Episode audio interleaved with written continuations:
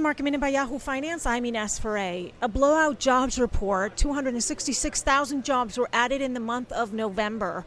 That sent stocks higher today as fears of a recession or an easing economy were put at bay.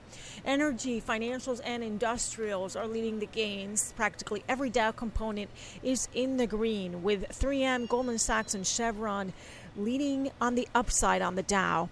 Some of the record highs on the Dow include Apple, Nike, and JP Morgan Chase. For more market minute news, head to yahoofinance.com.